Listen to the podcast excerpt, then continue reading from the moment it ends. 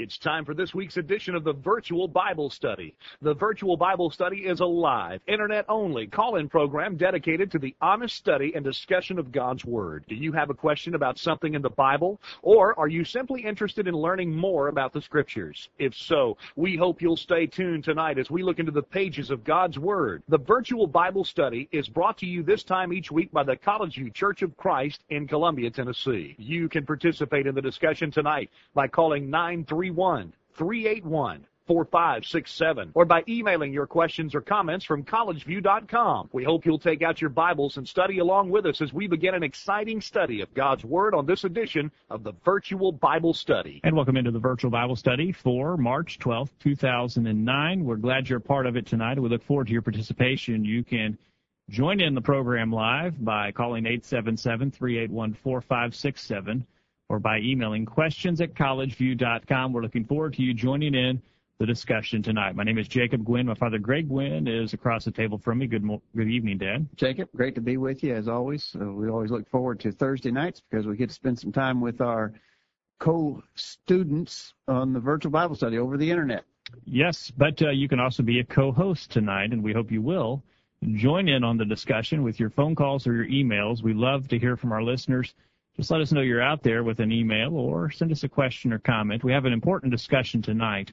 Uh, discussion, all of our discussions hopefully have eternal consequence, and this one tonight is no exception. That's right, Jacob. We want to talk tonight about the important work of sharing our faith with other people. Uh, we we commonly call this personal evangelism, and I suppose all evangelism is personal at some level. But uh, uh, it seemed like years ago we referred to it as personal work. Now the common terminology is personal evangelism. But what we're talking about basically is telling lost folks about salvation that is available through Christ Jesus. And that's a job that we all need to be doing. And so we thought we'd spend some time tonight talking about that and trying to motivate us all. We're including ourselves in that, Jacob, as needing, always needing more and more motivation in the in this business. And so uh, we want to talk about tonight. And earlier today to our update list, and by the way, if you're a new listener and you're unfamiliar with uh, what we're doing here, uh, on Thursday, usually around noontime on Thursday, we send out an email notifying everybody on our list as to what our topic is going to be for that night, putting out a few uh, suggestive questions that might spark interest and get people to respond. And we start taking those responses all through the afternoon on Thursday. And then we use those responses along with those that we may get during the live program uh, on that program that night. So to our update list this week, and if you want to be on that list, just send us an email, questions at collegeview.com, put in the subject line, add me to the list. We'll do it. But to our list today, we sent these questions. Number one, list what you think are the top three excuses that people make for not doing personal evangelism and briefly respond to each excuse. Number two, list what you see as the top three necessary traits, attitudes, characteristics that we must develop in order to be successful in this work. And number three, tell us what methods you have personally or in unison with other Christians employed to successfully reach out to the lost. So those were our three questions, Jacob. I think that uh, there's plenty of material there for us to cover. I hope we can get uh, uh, some good responses. So let me quickly summarize these questions. Number one, the top three excuses people offer for not doing it. Number two, the top three necessary characteristics we need to develop in order to be successful. And number three, maybe some methods that you've used that have been successful and you've had good results by using certain methods to try and reach lost people. So those are our questions for consideration tonight. All right. The number to call is 877 381 4567. The email address to use is questions at collegeview.com, and we are using ustream.tv. And along with that service, we have a chat room that you can join. And there have been listeners that have been going to the chat room during the program. Some of you may have had difficulty finding that chat room, and there is a link on the screen that you'll see there. Click on the link you see on our screen. It'll take you to the page for our program and uh, to the right of the video that will show up there, there will be a chat uh, window, and you can put your comments in there. Is that a clickable link, or are they going to type It is in? clickable. You okay. just click on it. Okay. And you can go to that page and enter your comments and uh, have a discussion with other listeners about the topic tonight. And we should it, we should mention that's an unmoderated chat room, so you may get in there. I hope nobody would get in. Don't there. advertise it that it's unmoderated. Well, we, We should, don't want to encourage We comments. should we should make the disclaimer. We're not moderating that chat room, so if somebody gets in there and misbehaves, well, we, we'll have to make some corrective action. But but uh, we hope that everybody would just use that chat room to to share ideas with one another while we're talking over, over the air. You can chat in that chat room. and we're watching, so we'll Yeah. we can include your comments uh, during the broadcast as well. If you don't want to type in an email, just put it in the chat window. And if you're joining us from Ustream.tv, our website is thevirtualbiblestudy.com or collegeview.com. You can check out our website and uh, find out more about the College View Church of Christ. We hope you'll do that if you're joining us tonight for the first time. We're talking about personal evangelism on the program tonight, and as we mentioned, Dad, this is a, uh, a subject of eternal consequence, and it is of eternal consequence because there are lost souls at stake. Actually, I suppose we could say it's of eternal consequence for the lost that we should try to be reaching, but it's also of eternal consequence for us because it's our duty, and if we fail in our duty, then we're going to be held accountable as well. So it's actually has has eternal consequences for all parties involved. All right, uh, let's uh, ex- uh, expound on that a little bit because uh, that's something that's maybe a little bit foreign concept to some. Some believe maybe it is not their obligation to teach. Well, you know, we could go. I think probably an easy place to go would be to the Great Commission when Jesus told his disciples in Matthew chapter 28, verses 19 and 20, Go ye therefore and teach all nations, baptizing them in the name of the Father and of the Son and of the Holy Ghost, teaching them to observe all things whatsoever I have commanded you. And lo, I'm with you always, even to the end of the world. They were to go and teach, and then they were to teach those that they taught to do the same things. And so, really, if you follow logically follow that progression, it comes down to us all the way to today because we are those who have been taught by disciples before us, and something that disciples are to do is to teach others. So it is certainly an obligation uh, that that we all have as Christians to be telling others uh, about Jesus Christ.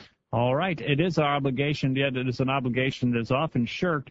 We need to understand uh, the principle uh, that the Bible repeatedly tells us that we need to be teaching, and uh, we could wrap up and sum up that obligation with a passage uh, like James chapter 2, uh, verse 8. If you fulfill the royal law according to Scripture, thou shalt love thy neighbor as thyself, you do well. And that really does boil down the obligation for us to be teaching others because we love them and we wouldn't want them to, to spend an eternity in hell.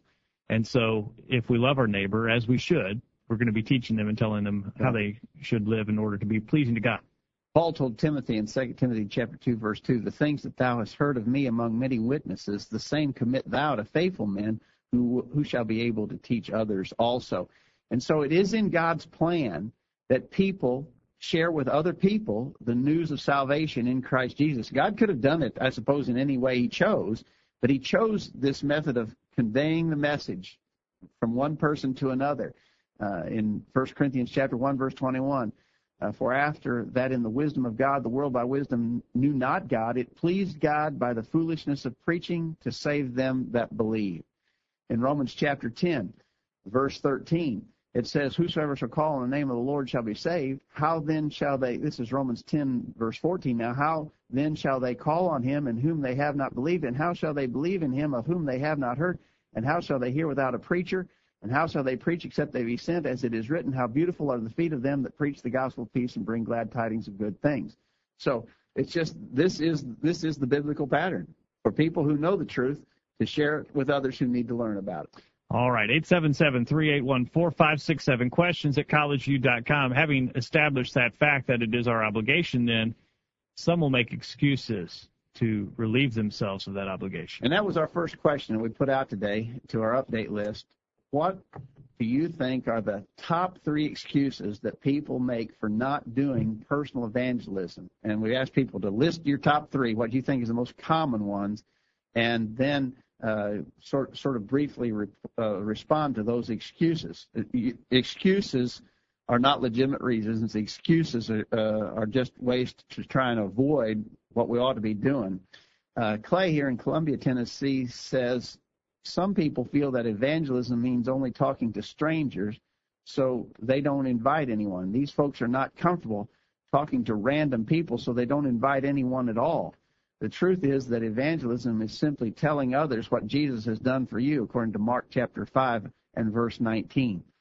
So I think what Clay is saying there, Jacob, is that some people would say that this, this business of evangelism is reaching people that, that I don't know, that I've never met. And I don't, and I, and so I'm not comfortable with that talking to strangers, and so I just don't. But I think he makes a point that we'll be stressing throughout our program, and that is that our best opportunities in evangelism is not with strangers; it's with people we already know, and uh, we want to stress that as we go along. All right. Uh, we have a an email from. Did you get all of Clay there? No, no, I haven't read. Go all ahead. Go ahead. Good. His, his second excuse, he says, some people don't feel that their congregations have anything to offer. This usually takes the form of we don't have any young people, so I'm not going to invite young families, or our preacher isn't that good, so I'll not invite my coworker who always talks about his preacher being so good.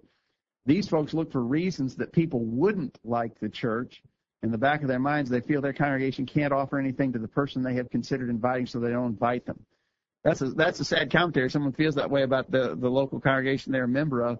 Uh, obviously, if they feel that way, some changes need to be made. If if if the congregation is not uh, uh, not appealing in the biblical sense, I think some people try to appeal in a non-biblical sense. But if it's not appealing in the sense that we're not uh, enthusiastic about our worship to God and we're not uh, not conducting the worship uh, service to God in a in a way that would be uh, compelling to those who might visit, then we need to change some things. Well, yes, but uh, you know it is a little bit uh, a little bit uh, intimidating for us when we think about what the other what other congregations offer in the way of physical enticements. Uh, we think about uh, well, we're going to invite so and so to come and to hear um, a sermon is not quite as is interesting as having them come and watch our band play or come and uh, join us in the gym afterwards for a basketball game. We're going to have a pickup basketball game after we, after we worship God on Sunday morning. Those things are more appealing, and so it can be intimidating. But we have to understand that the the candidates that we're looking for, the the the souls that are interested in the gospel, won't be interested in those physical enticements, uh, or well, at least eventually they we would we'd hope we, we're not going to be able we're not going to be able to convert them with the physical enticements. That's right, and we in other words we can't compete at the same level scripturally. We can't compete at the same level as some of these groups are are, are doing. We're, and I, I think that's a a caveat that we have to mention concerning everything we're talking about tonight. We are restricted and limited by what's authorized biblically. Uh, so we, we, we might be able to draw an enormous crowd of people if we were to offer non-biblical or unscriptural enticements. We can't do that, obviously. So uh, they're, they're, we may be limited to some extent, but we it, we should be doing the very best job we can. In reference to what Clay says here, we should be doing the very best job that we can to make it a compelling thing that people would want to come and see and learn uh, about the Lord. He's, and then his final excuse he mentioned: some people don't feel a sense of urgency to reach the lost. These folks don't see people as souls in need of the gospel. They are content to let they are content to let them perish in the flames of hell. The old song "You Never Mentioned Him to Me" should terrify folks with this mindset. I've always wondered why the disciples didn't bring anyone from the Samaritan village to see Jesus uh, in John 4. Could it be that they didn't have a sense of urgency to reach those people? The Samaritan woman sure did, and look at the results. So that's a good. I never thought about that from John 4. When the disciples went to town to buy uh, food, they came back to Jesus having not brought anyone. But when the Samaritan woman met Jesus, went to town, she brought back a whole crowd with her because she felt some urgency. Good point, Clay. All right, Clay, thanks for your comments tonight. Jared in Cookeville, before our break, uh, sends in his passage that he likes in the area of personal evangelism, Matthew chapter 5, verse 19. Matthew 5, verse 19 says, Whosoever therefore shall break one of these least commandments and shall teach men so, he shall be called the least in the kingdom of heaven. But whosoever shall do and teach them, the same shall be called great in the kingdom of heaven. We appreciate those comments from Jared tonight. We want to let you know that you can join the chat room if you'd like to discuss this with other viewers, and we would like to get your comments on the air with us tonight. You do so by calling 877-381-4567 or by emailing questions at collegeview.com. You can do that right now during the break. After these important messages, we'll be back to take your comments. Email them during this break. I'm Greg Gwynn, a host of the Virtual Bible Study. Thanks for joining us for tonight's program. The Virtual Bible Study is presented weekly by the College View Church of Christ in Columbia, Tennessee. Each week on the Virtual Bible Study, we simply engage in the study of God's Word in an effort to better understand it, better understand how God views us, and better understand what He wants from us in our lives. We're not studying any creeds. We're not studying any books written by men. We're just studying the Bible. And we're trying to study the Bible alone without any of our opinions or wisdom mixed in. We're only interested in what our Creator has revealed to us in His Word. We realize that we're fallible and cannot direct our own steps. As a result, what we think or feel doesn't really matter. All that matters is what God has said. So that's what the virtual Bible study is all about. It's pretty simple, isn't it? Thanks again for joining us tonight, and we'll hope you'll make plans to join us every Thursday night for the virtual Bible study. Wow, this internet thing is really growing. And what could be better than using the internet for Bible study? I guess that's what they were thinking when they dreamed up the virtual Bible study. Good idea, don't you think? Missed a recent virtual Bible study program? Listen to any of our past programs from the archive section of our website. Now, back to the virtual Bible study. And welcome back to the virtual Bible study. We're live on Thursday night and we're looking for your comments. We hope you'll join in on the discussion as we talk about personal evangelism. And we've talked about our need to be evangelizing personally. And we're looking at some excuses that people make. Guillermo out in Oregon sends in his comments. It's been a while since we've heard from Guillermo. we are glad to hear from him tonight. He says uh, one of the uh, excuses people make is, I don't know what to say. And his answer to that excuse is every Christian can, at the very least, tell someone what he needs to do to be saved because they did it already. And that certainly is the case, Dad. If we don't know what to say, did we really know what to do when we did it? That's right. Well, uh, uh, I think uh, one way to take his point there is, you know what appealed to you when you obeyed the gospel. Tell somebody else that. You know, so you have some experience in that because someone taught you. Do the same thing to someone else. All right, appreciate that comment, Guillermo. And he says another excuse is I always get so nervous. He says everyone at the beginning gets nervous, but the more you do it, the easier it is to talk to someone. Practice is the key, he references Hebrews chapter 5, verses 12 through 14. Okay, good point. And number three, it is the preacher's job as an excuse that some will use. His answer to that is the church is not made up of one individual but many. 1 Corinthians chapter 12 verse 14. In the body, every member is responsible to help the body work. Ephesians chapter 4 verse 16. Also, the work of evangelism is too much for only a handful of elders, deacons, and preachers to do. Matthew chapter 9 verse 37. Thank you for those comments, Guillermo uh, Patrick in Birmingham says basically some of the same things. I think uh, uh, what I'm seeing is kind of interesting here, Jacob, in these emails is that people are familiar with the same excuses everywhere. Everybody who's responding is saying some of the same uh, things, some of the same excuses. He says, first excuse, I think people think it's not their responsibility. They think it's the responsibility of the preacher, other religious leaders, anyone and everyone except me. Uh, that's the same thing Guillermo was saying. I think that's common. He says the second reason I'm really guessing here is because I don't, don't know, but I might say that some people think it's too hard. They imagine that it requires standing on a street corner, preaching publicly, or traveling and going door to door, or some other laborious thing they don't have time for. In other words, they imagine it to be complicated and require great and lofty things they believe they are incapable of doing. They don't grasp the concept that the most important evangelism takes place in the day-to-day relationship and encounter with other people. I, I believe that's exactly right. As I said earlier, I think over and over again, it has been proven that our our most effective evangelism, our most effective opportunities to share the gospel with people we already know and know well. And then he says, thirdly, I'm not good enough. Some people think that if they're not perfect Christians, they can't evangelize. Now, there's some degree of validity to this concern. Someone living in open sin and making no effort to live a holy life may actually do harm to the church by attempting to evangelize. Even so, someone stumbles spiritually does not mean that they're they aren't faithful. Uh, Proverbs 24:16, for a just man shall fall seven times and shall rise again, but the wicked shall fall down into evil. Therefore, I'm not good enough is either an excuse or is a lie of Satan to keep Christians from doing as they ought. It is a lie that can lead one to despair and perhaps even prevent one from repenting of sin and lead to spiritual death. I think Patrick's point is a good one. Nobody's perfect. If we had to be perfect to do evangelism, there would be no evangelism getting done. Now, on uh, that's not to say that as he as he mentioned, if you're out there living just a horrible life, we'd rather you just not say anything trying to convince others until you get your own act together. Uh, uh, so I think his point is well taken. But we all need to, if, if our if we're not living uh, the kind of life we should, we need to repent, get right, and then get busy teaching others. Yeah, it, it is uh, absolutely counterproductive for us not to be living what we're preaching. If we're not living it, don't don't bother teaching it because First Peter chapter two verse eleven and twelve. First Peter chapter two, beginning verse eleven. Dearly beloved, I beseech you, as strangers and pilgrims, abstain from fleshly lusts which war against the soul, having your conversation honest among the Gentiles, that whereas they speak against you as evildoers, they may by your good works which they shall behold glorify God in the day of visitation. Our example is going to speak louder than anything that we're going to preach. And if we're not giving the proper example, then we're wasting our breath. Exactly right. Uh, friend Jim in Mount Pleasant says, excuse one, I'm not good enough. Excuse me, I'm not good teaching people the Bible. And he just asks, can you not explain the plan of salvation? Number two, I'm afraid I will say something wrong.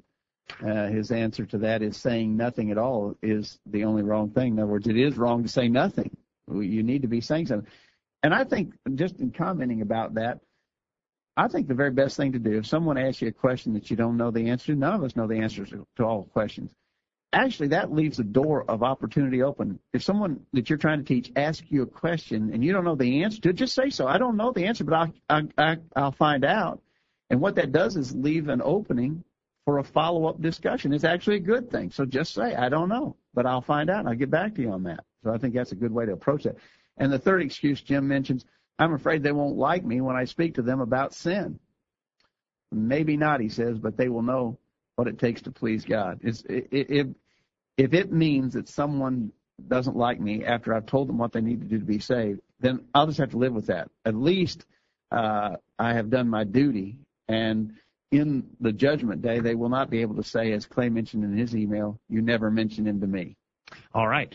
Very good comments. Thank you, Jim. And Michael in Orleans, Indiana says that uh, the fear of the rejection is an excuse that people make.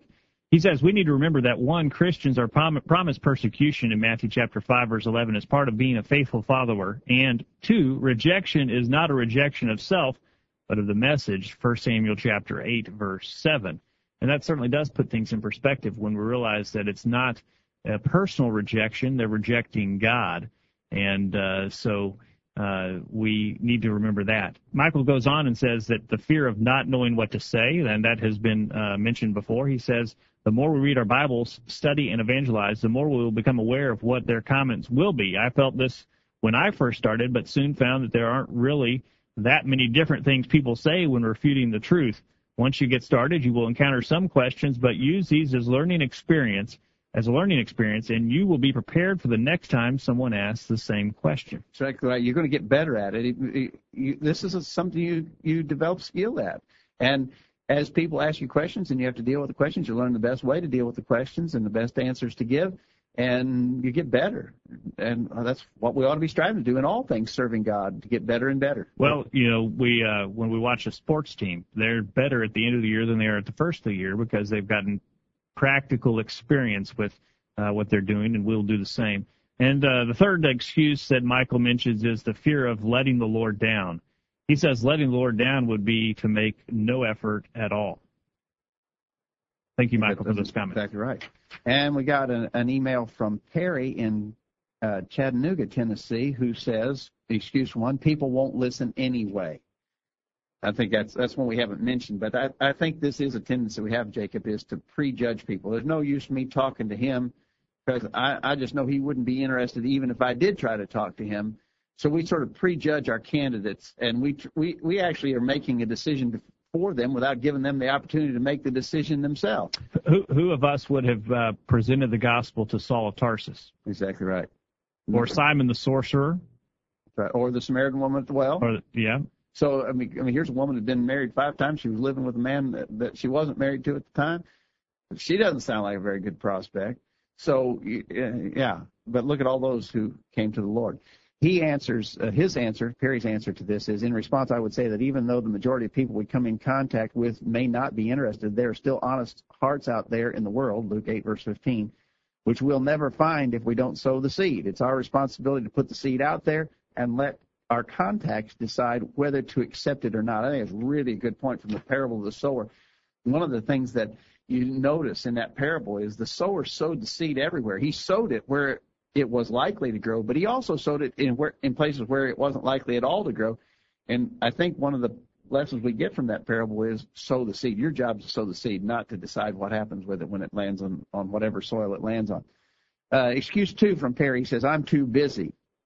We tend to think that I'm too busy right now, but when I get such and such taken care of, then I'll have more time to do it. The problem is that those such and such things keep piling up and we end up never doing the Lord's work in the area of personal evangelism.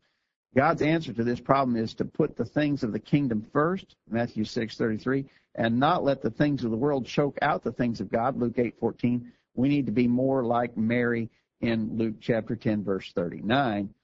And then finally, uh, uh before we leave that, though, that is a major problem because a lot of us think that personal evangelism is what we do when we don't have anything else to do, and so it gets it gets put at the end of the. When I when I retire, I'm going to spend more time. When everything at the house is straight. When I get, you know, yeah, when I get through this big rush and all this that I'm burdened down with, I'm going to do that. I'm going to spend.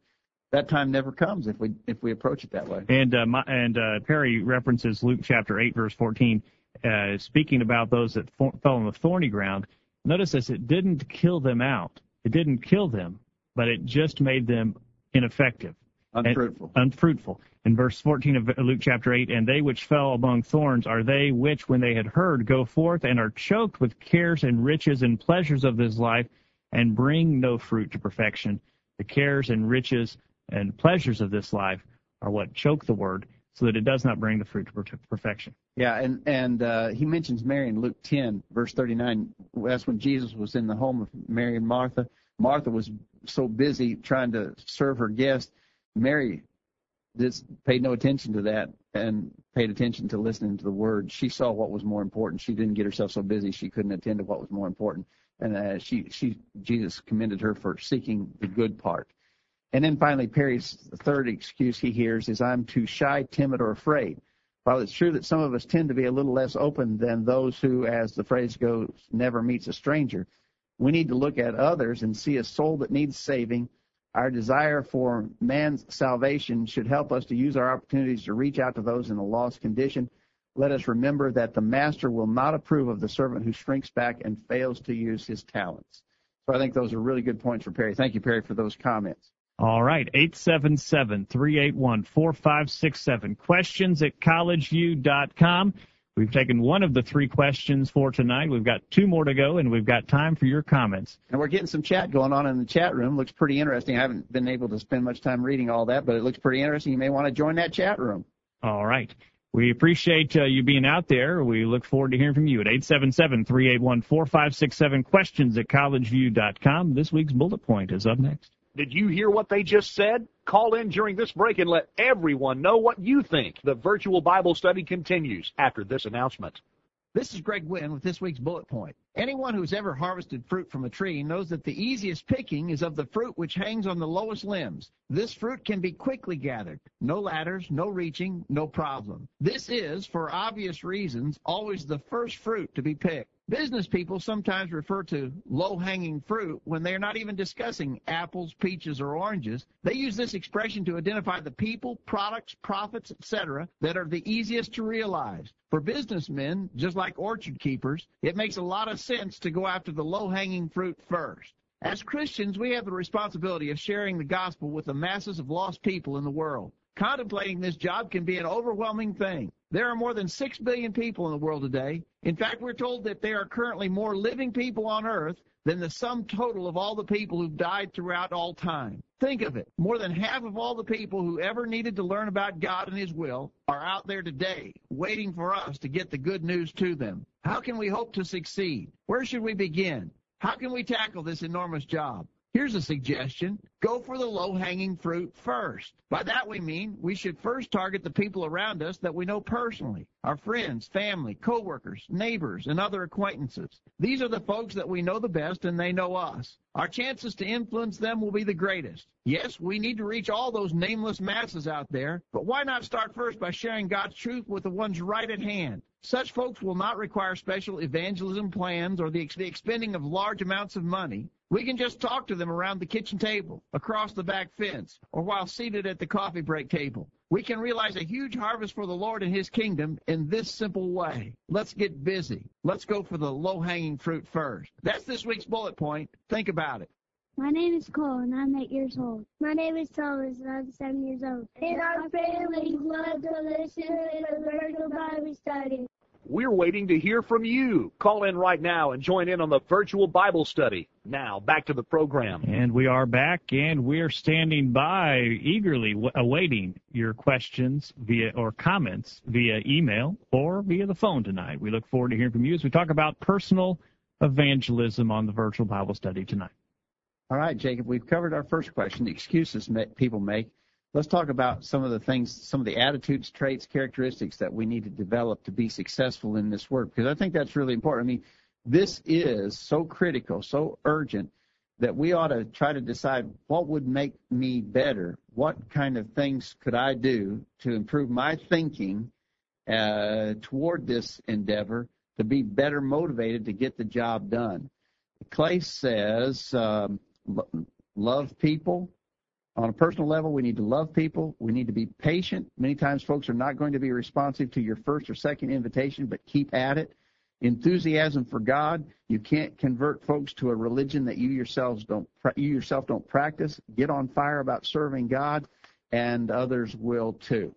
On a congregational level, he says, leaders must give people something to be excited about, so they will invite others ensure that there is a spirited, a spirited singing, effective Bible classes, passionate preaching, etc. Leaders of the congregation should make sure that everyone is giving their best and seeking to stir up one another in the assembly. Again, and I know Clay would agree with this, uh, the, the caveat, make sure it's all scriptural, make sure we're not violating uh, biblical authority in any of that, but I agree wholeheartedly with what he says.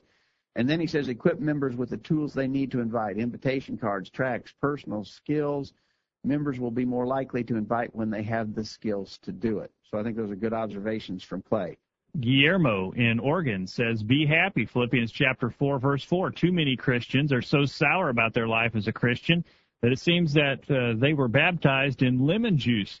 Some get so excited when t- talking about the things they used to do before becoming Christians, and then they say, But then I became a Christian as if they were cursed. You know, I think that's a super point that Guillermo mentions there that if we act like we're so dejected and unhappy and miserable as Christians, why would anybody else want to be what we are? If we act like we've got the plague, and if people get around us, they may unfortunately contract the same problem we have. People, people are not going to be drawn to that. We need to show that this, you know, Jesus promised an abundant life, and I believe that involves here and now as well as hereafter. We need to show people there's great advantages, that our lives are enriched by living for the Lord now. Uh, you know, th- this is a win-win deal. Our lives are made better now, and we have the hope of heaven and eternity. You know, uh, th- we don't get excited about things that we're not convinced about ourselves. You, if you were to go uh, to the donut shop, Dad, you would not hear people singing the praises of broccoli at the donut shop because they're not sold on that but they would be telling you you need to get that cream filled donut with the chocolate on top because it's great. It's it's it's one of the best donuts I've ever had. And we sometimes look at our religion like uh, eating your broccoli. It's something you got to do. And so if it's something that I dread and I don't get excited about, then why would I want other people to do it as well? Exactly right. I, I, I believe that's really a good point that Guillermo mentions. Go ahead. All right. Guillermo also says, live the faith, Matthew chapter 5, verse 16. Nothing worse than someone who preaches one thing and practices something else, Titus chapter 1 verse 16. And that clearly uh, will damage our effectiveness in personal evangelism. And number three, study 2 Timothy chapter 2, verse 15. We cannot teach what we do not know. And I think in, in conjunction with that, and I think that's exactly right, Guillermo, the idea that one of the excuses we mentioned is people being afraid they'd be asked questions they couldn't answer or be afraid they'd say the wrong thing. Well, you can help overcome that fear by doing what Guillermo says, study, learn it, be a better student, and you'll have more confidence, and then you'll be more willing to speak. I think those are all good observations. We'll remind you about the chat room. You can get to the chat room by clicking on the link that is on the video screen. Well, we got five or six people, and they're chatting away. It looks yeah, like Jared and Mike in Orleans, Indiana, are sharing ideas. Uh, they are uh, looks like they're also exchanging some material that would be effective in spreading the gospel to the lost. And so you might join them in the chat room. Click on the link that you see on the video screen, and it'll take you to the room where you can join in the chat, or you can just watch and listen to what other people or read what other people are saying there in the chat room. And don't leave us out of the loop. Now, now how you doing that? Where you where you're watching the picture on our website page, if you click on that link right there, it'll take you it'll take you away from our page and open up another video window. You'll still see the, and hear the program, but you'll see the chat room Yeah. uh, in a column beside that. That's right. Okay. And don't leave us out of the loop. We would like you to chat with us via email, questions at collegeview.com, or telephone 877-381-4567. Please join in, and uh, if you would give us a call on the phone, you'd be our special friend tonight. We'd like to hear from you over the phone tonight. So join in on the discussion tonight. All right, Patrick in Birmingham says, what do we need? What traits, attitudes, characteristics do we need? Humility, be humble because God, quote, God resists the proud, giveth, but giveth grace to the humble. James 4, 6. Uh, human beings tend to resist the proud too. If we act arrogant or proud, people won't be interested in hearing what we have to say. Good point.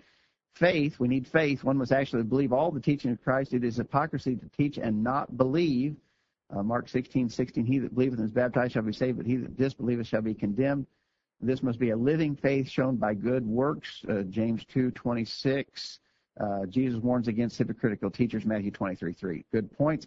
And then he says we need to have love. This is not about earning points for some kind of spiritual score. One must genuinely love other people and be concerned about their well-being. Mark 12, 28 through 31.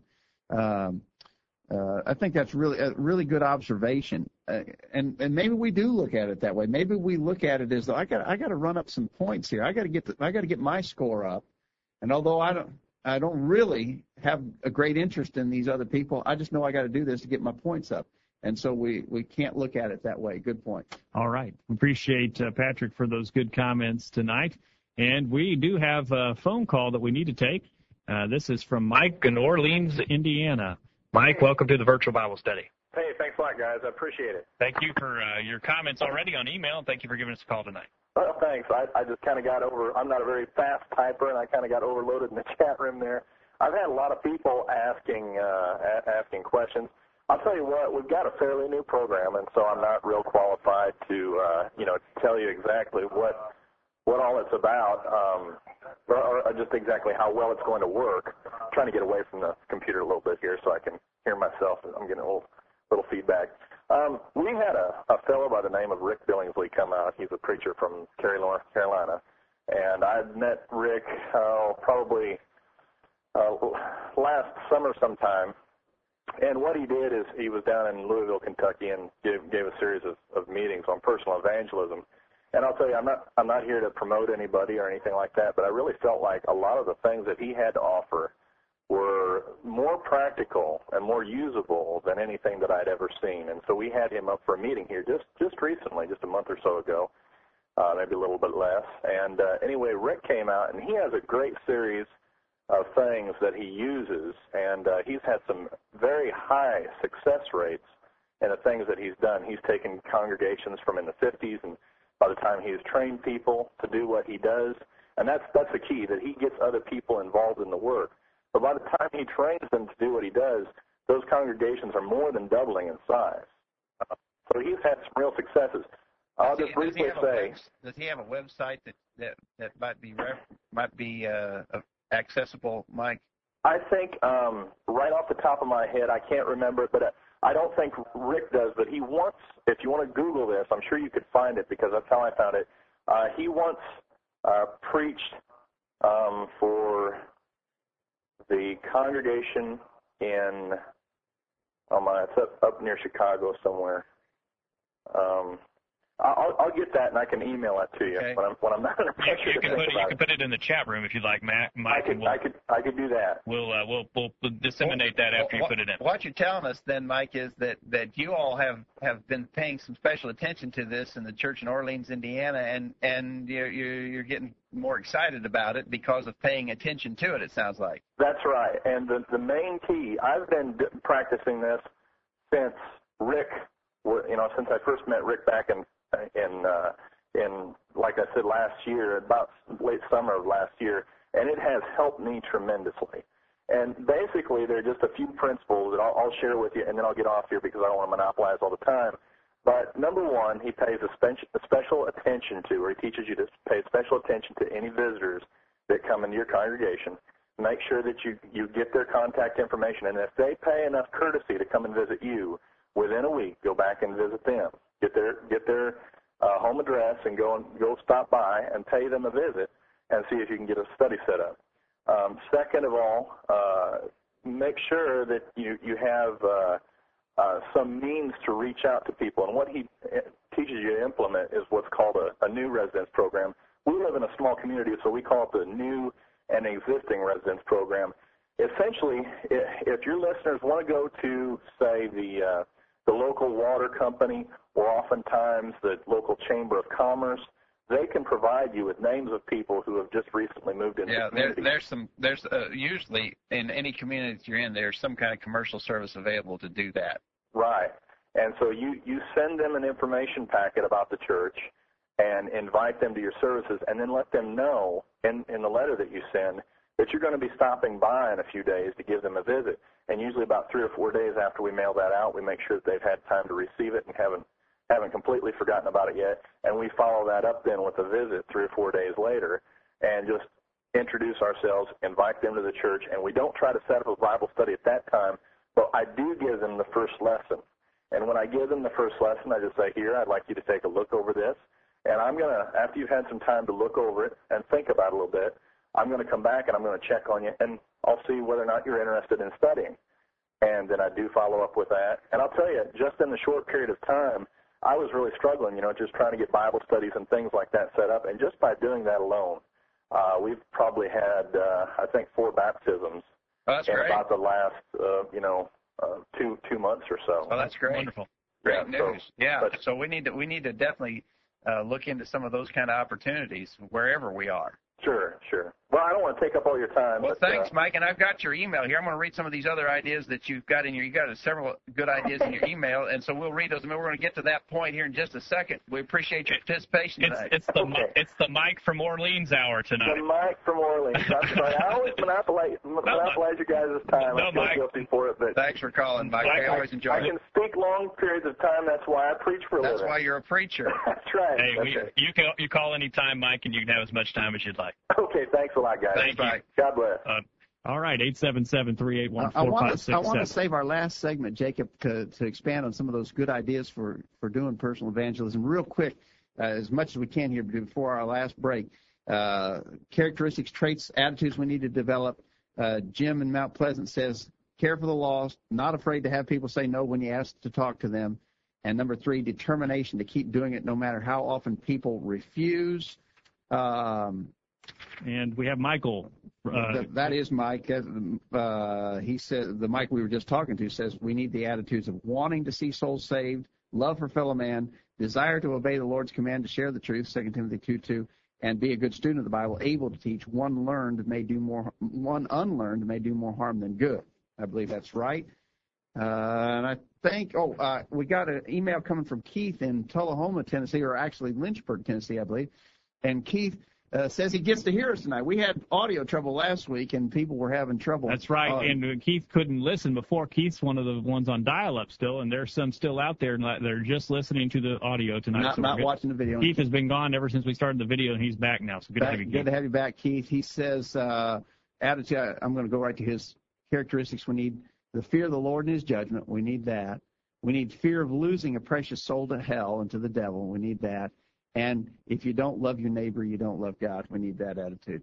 Good points, Keith. All right. We're going to take a break, and then we'll come back and get your ideas for how to be effective. And we're going to take a call from you, hopefully. 877 381 4567. Questions at collegeview.com. These guys are doing all of the talking. We need to hear from you. Call in now. The virtual Bible study continues right after this.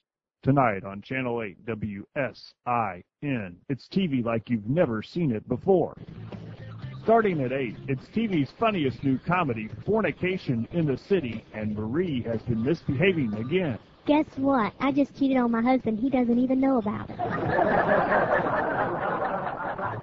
And then at 8.30, it's the show that's setting the standard. You won't want to miss this week's I Love This World, where Bob makes a great announcement. Well, I think it's time you knew the truth. I'm gay. and at 9 o'clock, it's the show that Television Magazine has called the number one drama for murder and violence. You won't want to miss this week's In Cold Blood to see who will be the next to be gunned down. It all starts tonight at 8 o'clock on Channel 8 WSIN. I'm Greg Gwynn reminding you that sin is a terrible thing and that those who are entertained by watching others sin fall under the condemnation of God that is mentioned in Romans 1:28. Be careful what you watch on television because in spite of what the devil wants you to think, sin is always sin and it's never funny.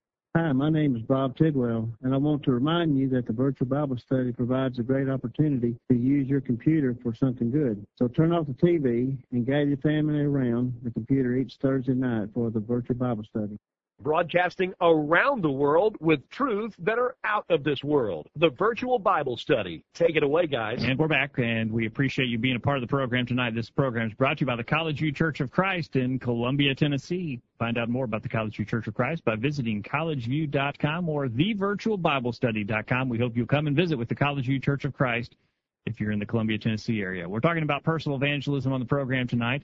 We're going to get to the part of the program now that will be helpful to us. Hopefully, we've gotten motivation from the first two questions that we've talked about tonight. Now let's talk about some ways to be effective. Yeah, let's talk about some of the ideas that people have used that have, have worked and they've been successful. I'm going to go to Keith's first. Keith, uh, so we won't miss his comment that came in here at the last minute. He says, make appointments to sit down with them at a time that is convenient for them. In other words, say, when can we do this? Instead of just kind of unofficially never really getting around to it. Say, can I come over to your house next Tuesday night and and let's talk Bible? Make an appointment. Make it a legitimate, actual sit down appointment. He says, study the basics. Give them study material. I think obviously you got to start with basics. Most people, uh, uh, sadly, most people in our society don't know much about the Bible at all. You're going to have to start with the basics. Find out where they are. Start there. And then he says, listen to them and their concerns. And notice what he says here, Jacob. Just Thursday night, I baptized my nephew into Christ.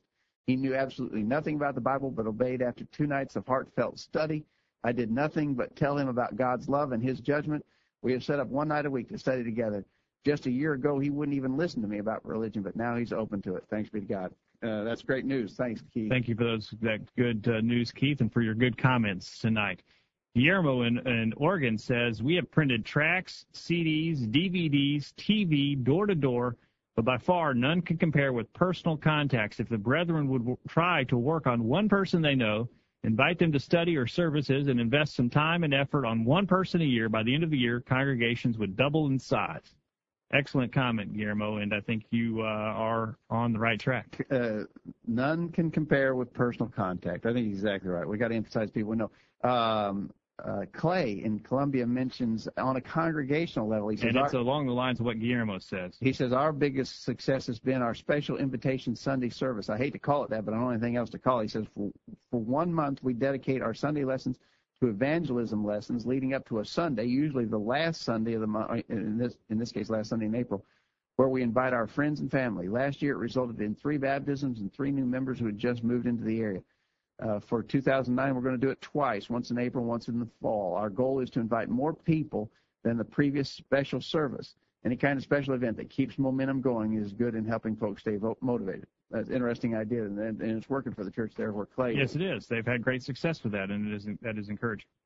All right. Patrick says uh, that uh, prayer uh, every undertaking must be preceded by prayer, supported by prayer, and followed by prayer. Without reliance on God, our effort will fail. Isaiah 40, verses 29 through 31. He gives power to the faint, to them that have no mighty and strength that increases strength.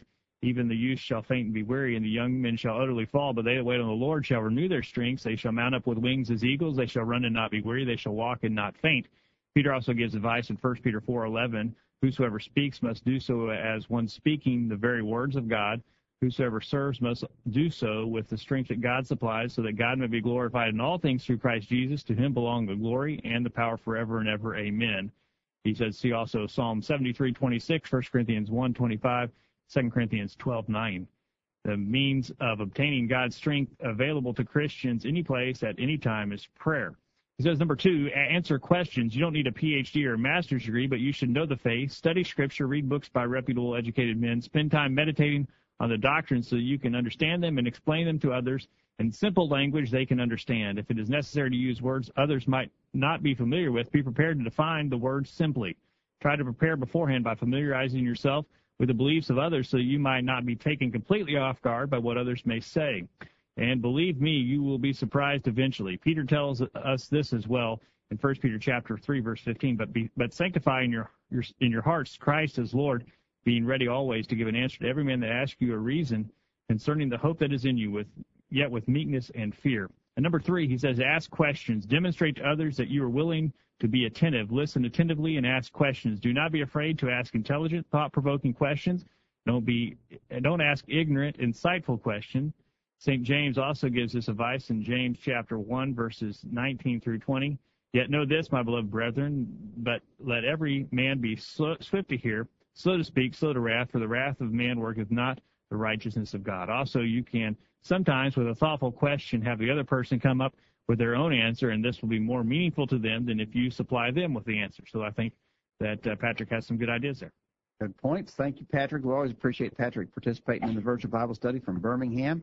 Uh, Jim in Mount Pleasant says, uh, I think it is no mistake that we often find Christians in the New Testament working in pairs, Paul and Barnabas, or Paul and Silas, or Timothy and Silas. I think greater success comes when brethren work together in helping to reach the lost. I think it's a good. I just think it's good practice. There's a lot of there's a lot of just common sense reasons why you would go in twos.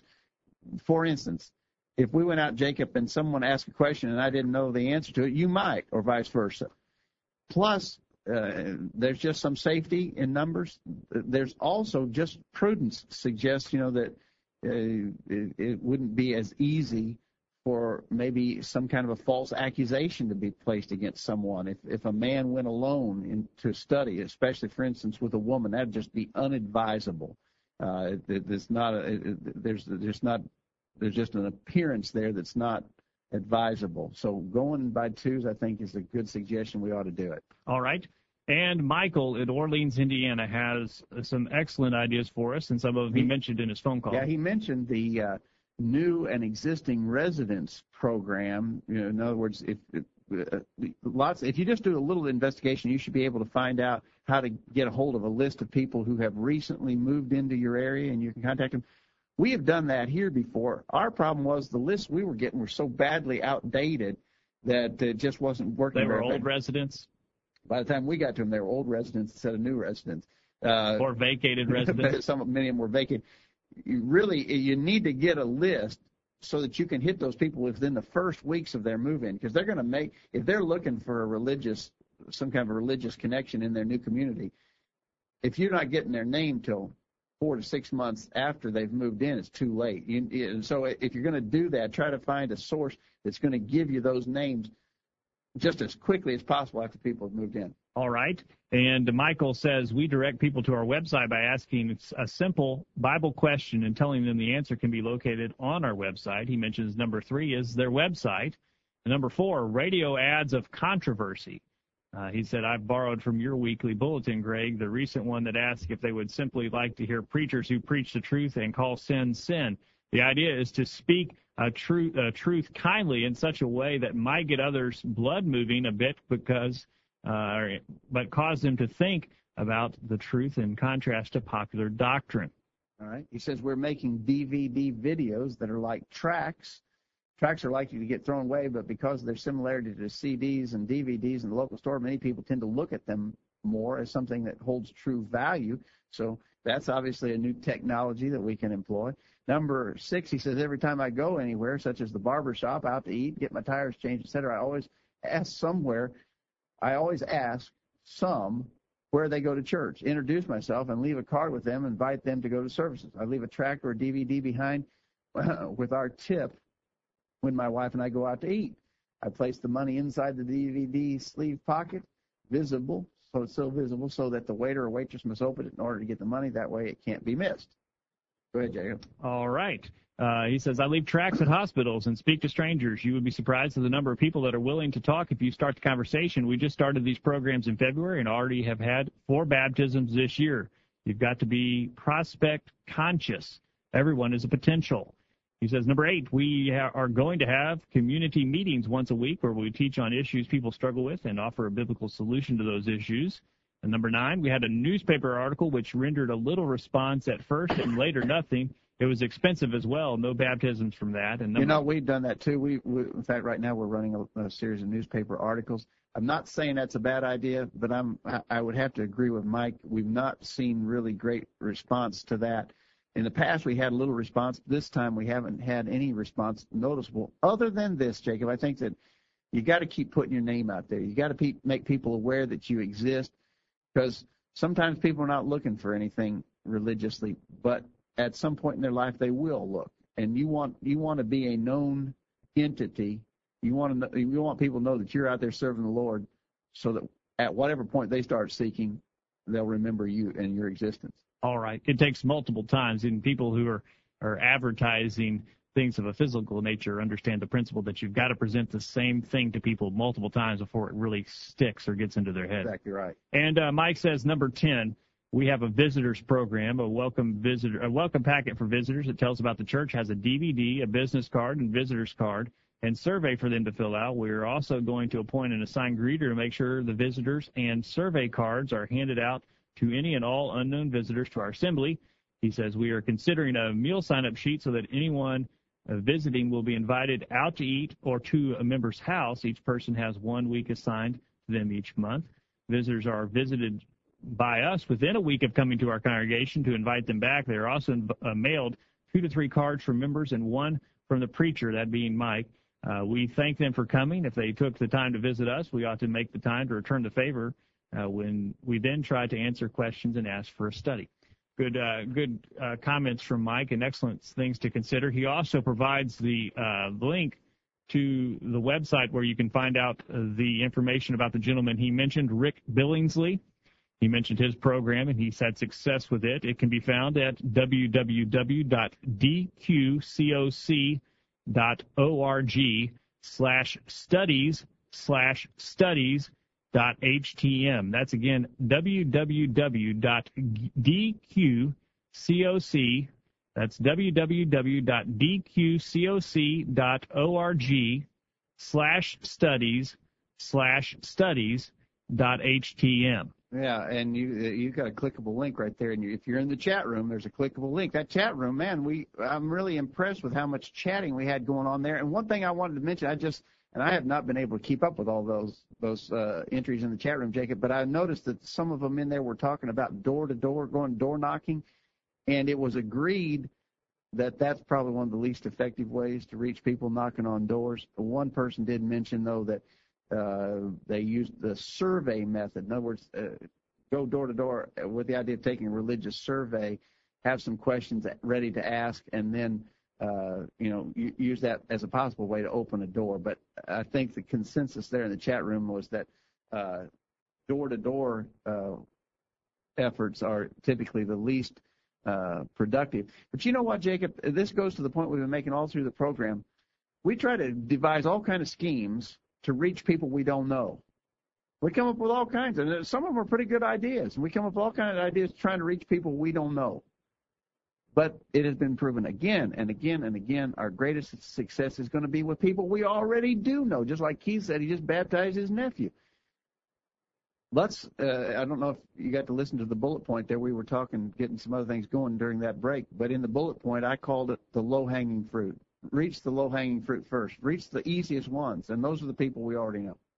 All right, and there there is no real magic bullet, Dad. The the, the gospel uh, spreading the gospel takes time, and it takes effort, and we need to be willing to make the sacrifice. But too often, I'm afraid we're unwilling to make the sacrifice because we've got other things in our life that are more important to us. Yeah. You know, it could take a Saturday afternoon that I could spend on the lake if I decide that this personal evangelism thing is something I need to be doing. Yeah, let me read this up here. I think we gave the wrong address. Okay. We, it's www.dg. Are you sure that's a G and not a Q? Yeah, yeah I might get on there instead. It's oh, it is a G. dgcoc.org. And, and I'm sure if you get to that site, then you can, you can find links. To All right. www.d is in dog, G is in Greg, coc.org. That's where you can find out more information. Or if you have are, are ambitious on your keyboards, follow that up with a slash studies slash studies.htm. Okay. All right. We're out of time. We are out of time. You're, that that clock that you worked on is wrong. See, I thought we still Oh. had ten more minutes. No, that thing is stalled on us. All right. We appreciate everyone for your comments tonight. If you have any other comments that you'd like to share with us, we would encourage you to contact us at any time. Questions at collegeview.com, or you can call anytime, 24 hours a day, seven days a week. You may not get a live voice, but we would love to hear from you anytime.